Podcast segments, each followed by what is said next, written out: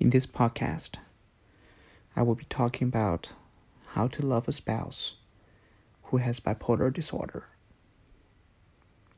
I hope that this podcast can not only help me process the emotions that I'm going through and gain strength, but also help other people who are loving a bipolar spouse to gain strength and learn about the truth of bipolar disorder.